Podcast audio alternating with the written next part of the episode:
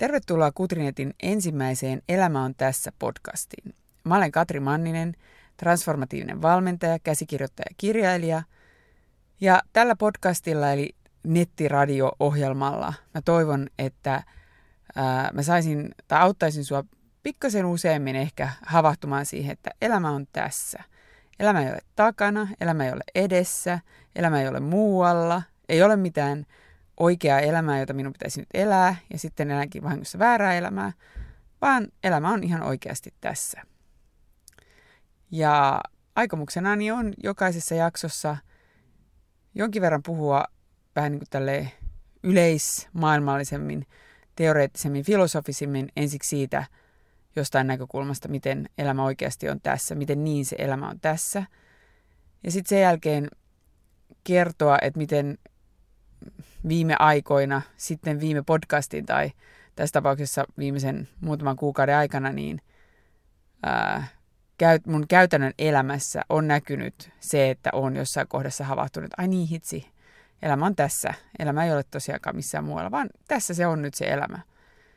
Ja sitä kautta auttaisin sua kysymään ehkä itseltäsi pikkasen useammin, että okei, okay, jos elämä on tässä, jos kaikki mitä on, on tässä hetkessä ja tämä hetki on kaikki mitä juuri nyt tapahtuu, kaikki mitä mulla juuri nyt on, on se mitä mulla kuuluukin olla ja kuuluukin tapahtua, niin mitä mä haluan tehdä tässä ja nyt niillä resursseilla, jotka mulla on oikeasti käytössäni. Ja sitä kautta sitten, en mä nyt voi sanoa, että elää täydempää elämää, mutta elää sitten ehkä taas vähän eri, erilaista elämää kuin mitä sä eläisit, jos sä ajattelisit, että elämä on jossain muualla tai sitten kun X tapahtuu, niin sitten vasta mun elämä alkaa. Tai että nyt mä elän jotenkin väärää elämää. Ja lopuksi, jokaisen jakson lopuksi mä tavoitteena on antaa joku semmoinen käytännön tiedä, harjoitus tai haaste, joka voi sitten niin kuin vielä tehdä tämän homman pikkasen konkreettisemmaksi. Mä oon elänyt valtaosa elämästäni, tai sanotaan, että te- teini-ikäisestä pitkälle yli kolmikymppiseksi ää, elänyt sellaista elämää, että mä oon, mulla on ollut usein se fiilis, että elämä on jossain muualla.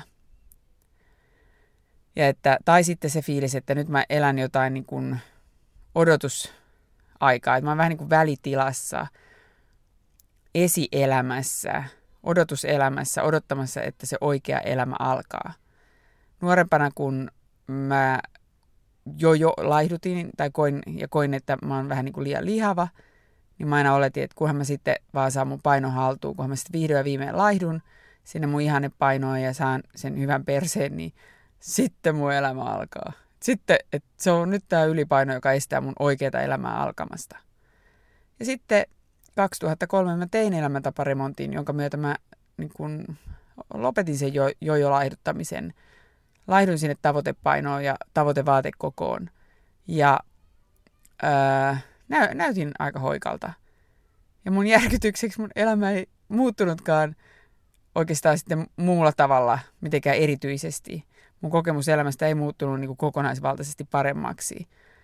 Mun parisuhde ei muuttunut paremmaksi ja ennen kaikkea mä en alkanutkaan kokea olevani seksikkäämpi ja halutumpi ja, ja niin kuin naisellisempi.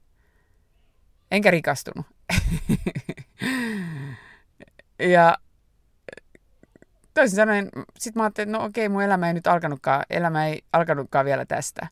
Sitten mä ajattelin, että no okei, mutta jos mä saan lapsia, että mun pitää saada niitä lapsia, niin sit mun elämä, että nyt, nyt mä vaan niin odottelen, että tässä, että mä pääsen siihen pisteeseen, että mä saan lapsia. Mutta ei niitäkään näkynyt eikä kuulunut. Ja niitä mä olin itse asiassa halunnut aikaisemminkin ajatellut, että, että sitten sit se äitiyselämä, niin se on sitten sellaista oikeaa elämää. Mutta sitten mä lopulta sain ne lapset. Ja sitten jos koska tuli se fiilis, että apua, että nyt odotellaan vaan, että lapsi alkaa nukkua paremmin tai lopettaa, että voidaan lopettaa imetys tai että se alkaa puhua tai alkaa kävellä ja niin kuin koko ajan sitä välitilaa. Kunnes sitten oivalsin 2012 helmikuussa, että me koetaan vain meidän oma ajattelumme ja se, mitä me ajatellaan milläkin hetkellä, niin se vähän riippuu siitä, että missä vaiheessa tällä, tai millainen meidän sisäinen säätila, meidän mielentila sillä hetkellä on.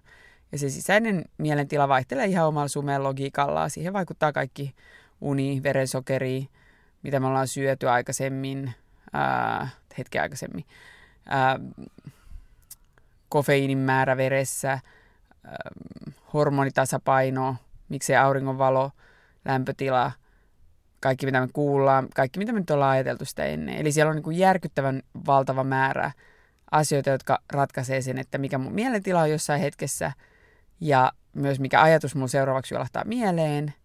Mutta että siinä on selvä yhteys, että jos mun mielentila on alhainen, niin sitten mun juolahtelee mieleen, mun ajattelun taso on laskenut, mun aivot toimii vähän eri tavalla ja, ja niin kuin vähän sellainen niin kuin eläimellisemmin niin kuin säikähtäneellä villipedolla, jolle kaikki on elämä- ja kuolemakysymyksiä.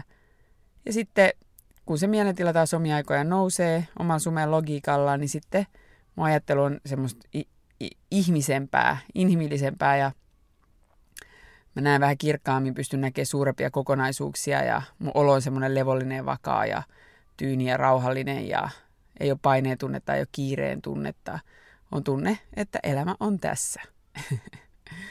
ja, ja, ta, ja tavallaan sitten kun mä oivasin sen, että ajaa, katos, tällehän nämä mun mielentilat vaihtelee ja ja se, että se mun kokemus syntyy niistä mun omista ajatuksista, ei siitä, mitä mun ulkopuolella tapahtuu, ja että se mun sisäinen mielentila määrittää sen, että mitä mä nyt jostain asiasta ajattelen sillä hetkellä, ja miltä se maailma näyttää. Eikä niin päin, että se maailma niin kuin jotenkin pakottaa mut ajattelemaan tietyllä tavalla siitä asiasta, niin äm, sitä kautta sitten tavallaan alkoi myös nähdä sitä, että ei se alkoi uskoa enemmän niitä hetkiä, kun on se fiilis, että elämä on tässä. Ja alkoi ignoroida niitä hetkiä, jolloin se fiilis, että elämä on jossain muualla. Koska sillä hetkellä, kun musta tuntuu, että jotain puuttuu, tuntuu, että jotain on pielessä, että, että mä elän vääränlaista elämää tai että mun oikea elämä odottaa jossain muualla tai että tämä on välitila tai että nyt mä vaan yritän selviytyä tästä niin kuin sinne seuraavaan elämänvaiheeseen, niin sillä hetkellä mä melko varmasti olen alhaisessa mielentilassa. Ja jos mulla on yhtään siis semmoinen kurja, tyhjä, ontto olo, ää, paineen tunne, suru, pelko, ahdistus, niin se on ihan varma merkki siitä, että no niin, nyt mun ajattelun taso on taas laskenut, niin kuin se laskee noin 50 kertaa päivässä jonkun lähteen mukaan. Niin nyt mä vaan voi uskoa näitä ajatuksia ja ei ole mitään hätää. Ei mun elämä ei ole missään muualla. Se on ihan faktisesti tässä, eikä mun elämässä nyt ole mitään. Mä en nyt ole, elä niin kuin väärää elämää. mä elän ihan oikeat elämää. Asiat mun elämässä on mennyt juuri sillä ainoalla mahdollisella tavalla, jolla ne voi mennä. Ja, ja, tä, ja se, mitä mä nyt teen, on juuri se, mitä mun kuuluukin tehdä. Ja mitä mä seuraavaksi teen, niin se on eri asia, mutta, mutta tota, ei, ole mitään, ei ole mitään toista elämää, ei ole mitään universaalia suunnitelmaa tai jotain ihan elämäideaalia, jota mun pitäisi toteuttaa – ja mä en saa mitään, kukaan ei anna mulle miinuspisteitä eikä plussapisteitä tuolla kuoleman jälkeen sen mukaan, että mitä mä oon elänyt elämäni, vaan tiettävästi. Vaan se, että, että asiat menee niin kuin mennäkseen ja ne on mennyt niin kuin sillä ainoalla mahdollisella tavalla, jolla ne voi mennä. Olen aina oikealla polulla, olen aina sillä ainoalla mahdollisella tiellä ja kaikki on tosiaan niin kuin kuuluukin olla. Ja tämä on semmoinen aihe, johon mä nyt sitten palaan. Mä aion eri sanoin, vähän eri näkökulmista, ehkä joskus samoinkin sanoin samasta näkökulmasta, jankata sitä tulevissa podcasteissa.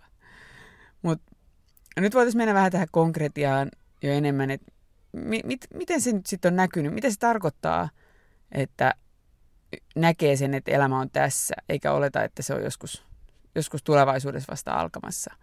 Niin yksi asia, mitä on tapahtunut ihan tässä muutaman viimeisen viikon sisällä oli, että me ollaan muutettu meidän kotiin, ää, nykyiseen kotiin kolme ja puoli vuotta sitten. Aluksi asuttiin siellä vuokralla ja sitten saatiin ostaa se omaksi. Ja jo silloin mä ajattelin, että vitsi tämä meidän keittiö, koko keittiö pitäisi remontoida ja ennen kaikkea se lattia pitäisi jotenkin niin kuin korjata, koska se on semmoinen mäntylattia, jossa on ollut lakkapinta, mutta se lakkapinta on kulunut varmaan vuosikausia sitten jo niin kuin rikki monesta kohtaa ja siitä tulee jalkaan tikkuja. Siitä on tullut mun jalkoihin tikkuja, siitä tulee mun lasten jalkoihin tikkuja, varsinkin jos on villasukat jalas, niin kuin mä tykkään talvella pitää.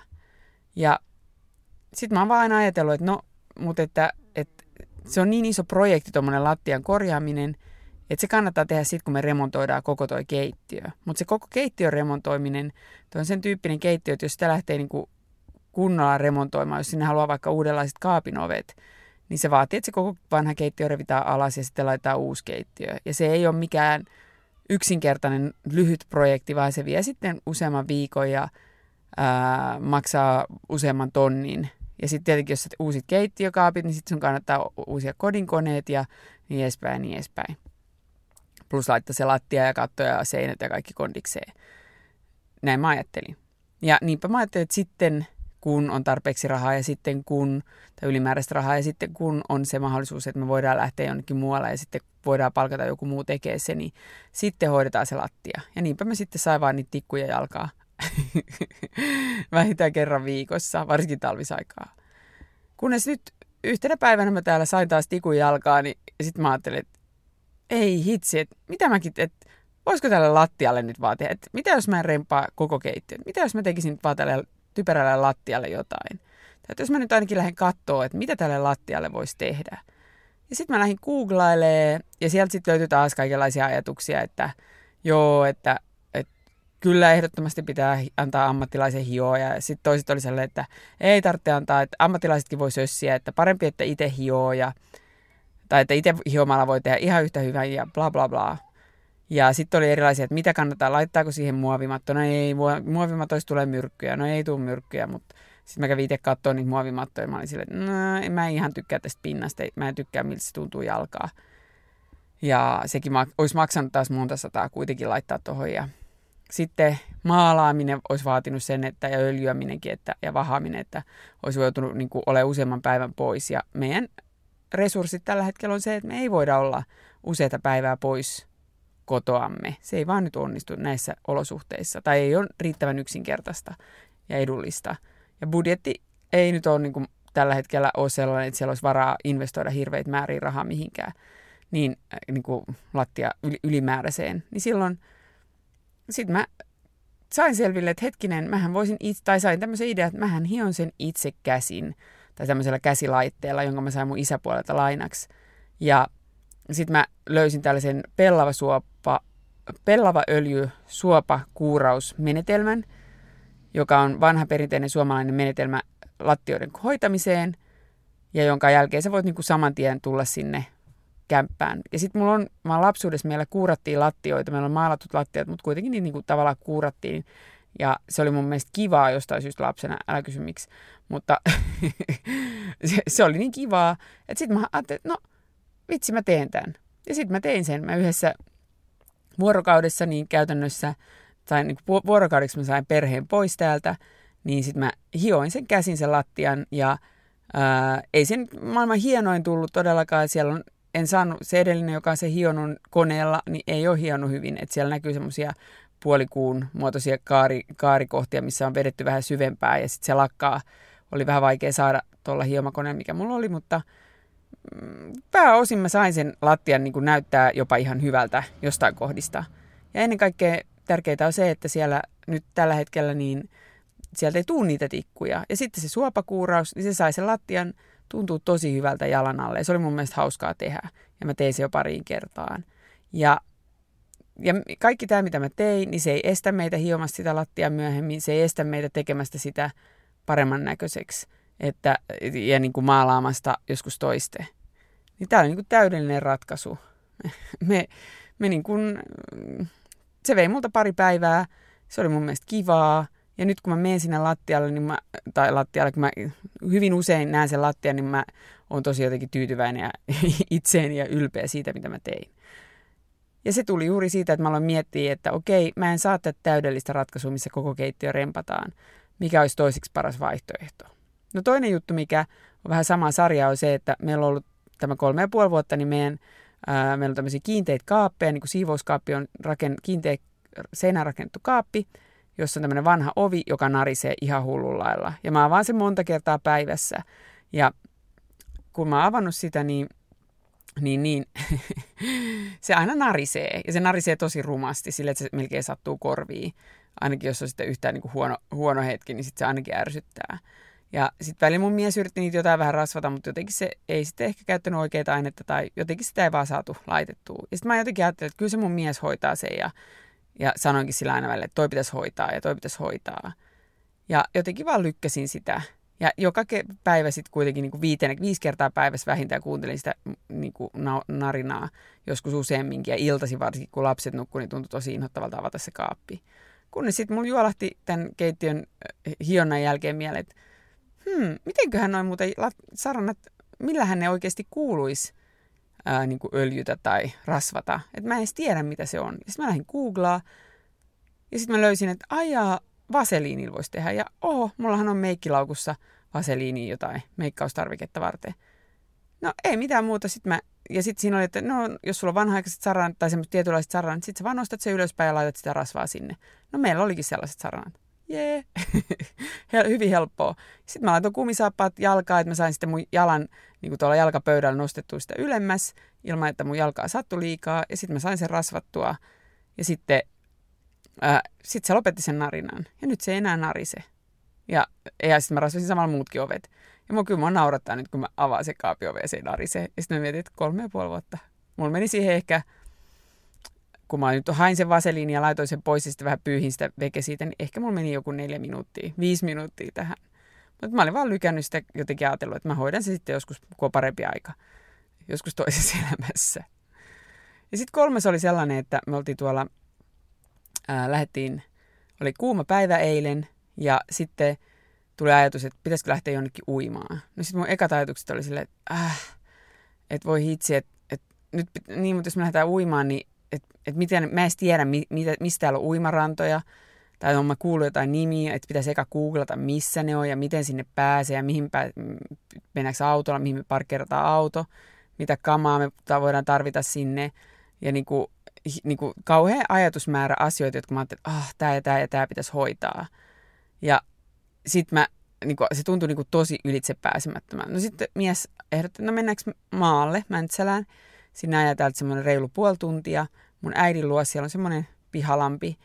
Mutta sitten mä ajattelin, että niin, mutta kun sitten me ajetaan sinne puoli tuntia, sitten me kuitenkin uidaan vaan joku puoli tuntia tai 40 minuuttia, ja sitten me ajetaan puoli tuntia takaisin, että onko siinä nyt mitään järkeä. Mutta sitten mä muistin, että ai niin, elämä on tässä, ei ole mitään oikeaa tapaa, ei ole niinku, e, e, missä sanotaan, että sä et voisi tehdä niin.